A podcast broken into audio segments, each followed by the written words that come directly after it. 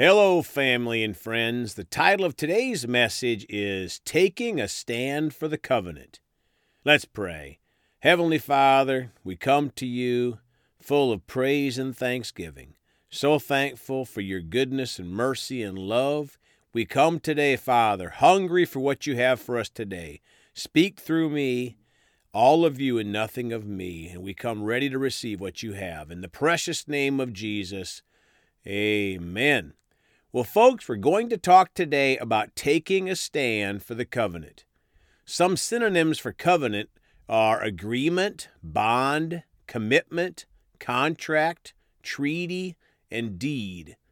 There are a number of covenants in the Bible, and the most important one was the covenant with God involving His only Son, Jesus. Have you taken a stand in that covenant? It determines eternal destiny for us all. Let's start today in 2 Kings 23, verse 3 in the New King James Bible. Then the king stood by a pillar and made a covenant before the Lord to follow the Lord and to keep his commandments and his testimonies and his statutes with all his heart and all his soul to perform the words of this covenant that were written in this book. And all the people took a stand for the covenant. Folks, notice that here and so many places in the Bible, it talks about God being a covenant God. And the end of this verse says, All the people took a stand for the covenant. Have you taken a stand for the covenant? You see, a covenant has two sides. God's side and our side. His side is done, but we have to choose to accept and fulfill our side. Now 2 Kings 23 3 from the Amplified Bible. The king stood on the platform by the pillar and made a covenant before the Lord to walk after the Lord and to keep his commandments, his testimonies, and his statutes with all his heart and soul to confirm the words of this covenant that were written in this book, and all the people stood to join in the covenant. My friends, notice the covenant was to walk after the Lord and to keep his commandments, testimonies, and his statutes with all their heart and soul. You notice a covenant is not a lukewarm thing. And again, all the people stood to join in the covenant. We have to join in, enter, and take a stand for the covenant with God. Genesis 12, verses 1 through 3 in the Amplified. Now in Haran, the Lord said to Abram, Go for yourself, for your own advantage, away from your country, from your relatives and your father's house, to the land that I will show you. Folks, notice a big part of Abraham's covenant was obedience, and in his case, he had to leave his country and people to start the journey with God. We need to listen to God for His direction for us individually and follow and obey Him. Two, and I will make you a great nation, and I will bless you with abundant increase of favors, and make your name famous and distinguished, and you will be a blessing, dispensing good to others. My friends, we are part of this covenant with Abraham as a born again child of God, but we have to walk in it by faith. All of God's promises work by faith. And part of this covenant is an abundant increase of favors, the abundant favor of God, to be a blessing, dispensing good to others. Praise God. Verse 3 And I will bless those who bless you, who confer prosperity or happiness upon you, and curse him who curses or uses insolent language toward you. In you will all the families and kindred of the earth be blessed, and by you they will bless themselves. Folks, those anti-Christ, anti-Jesus, anti-God, anti-Christian people in America and the world are really putting themselves in the curse cycle. Genesis 15 verses 5 and 6 in the Amplified. And he brought him outside his tent into the starlight and said, Look now toward the heavens and count the stars, if you are able to number them. Then he said to him, So shall your descendants be. Verse 6 And he, Abram, believed in, trusted in, relied on, remained steadfast to the Lord, and he counted it to him as righteousness. or right standing with God. Folks, we have this blessing too that our descendants are like the stars. But notice, we have to follow Abram's example. He believed in, trusted in, relied on, remained steadfast to the Lord, and he counted it to him as righteousness or right standing with God. Hebrews 7:22 in the amplified. In keeping with the oath's greater strength and force, Jesus has become the guarantee of a better, stronger agreement, a more excellent and more advantageous covenant. My friends, in the new covenant with God, Jesus has become the guarantee of a better, stronger agreement, a more excellent and more advantageous covenant.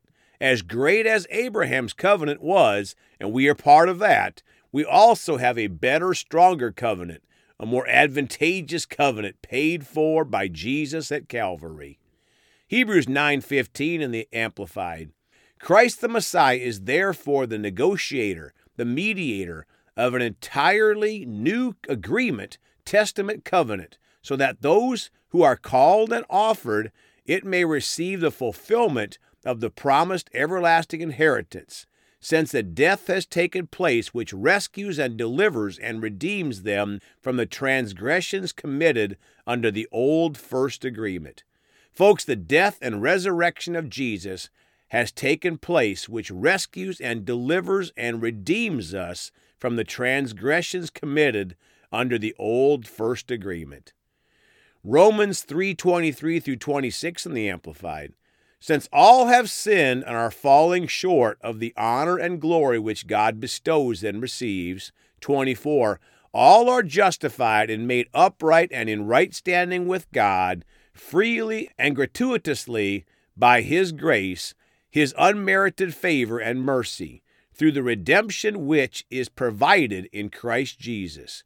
25. Whom God put forward before the eyes of all as a mercy seat and propitiation by His blood, the cleansing and life giving sacrifice of atonement and reconciliation to be received through faith.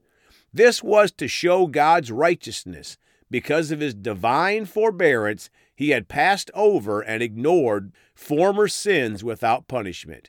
26. It was to demonstrate and prove at the present time, in the now season, that he himself is righteous and that he justifies and accepts as righteous him who has true faith in Jesus.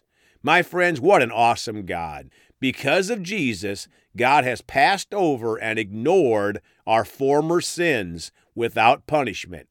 And God justifies and accepts as righteous him who has true faith in Jesus. Notice, folks, we only walk in the new covenant through Jesus if we have true faith in Jesus. Sadly, there is a lot of false faith in Jesus out in the world twisting Jesus to who people want him to be instead of who he is, the Word of God and holy. Now, 1 Corinthians 15, verses 21 and 22 in the Amplified. For since it was through a man that death came into the world, it is, of course, talking about Adam there, also through a man that the resurrection of the dead has come. Folks, this is, of course, talking about Jesus. 22, for just as because of their union of nature in Adam all people die, so also by virtue of their union of nature shall all in Christ be made alive. My friends, it's only in Jesus that we are made alive. Galatians 3:16 Now the promises, covenants, agreements were decreed and made to Abraham and his seed, his offspring, his heir. He God does not say and to seeds, descendants, heirs, as if referring to many persons, but and to your seed, your descendant, your heir, obviously referring to one individual who is none other than Christ the Messiah. Again, in closing, reading the last part of our starting scripture today, 2 Kings 23 3. And all the people took a stand for the covenant. Let's pray. Father, you're so good, Father. We choose to take a stand for your covenant, Father. And we know a covenant is a big deal. It's not a haphazard thing where we sometimes walk in it, sometimes we don't, Father. We know that you're all in, Father, that you sent your very own Son. So we choose to walk boldly in your covenant, Father, to walk in love and to be a blessing and to be hungry to reach the lost in this world and to live a life that glorifies you. We thank you for it in the precious name of Jesus. Amen. Well, folks, you can contact us at 812 449 8147. Please go talk to someone about Jesus today. We love you all. And remember, Jesus thought about you on the cross at Calvary.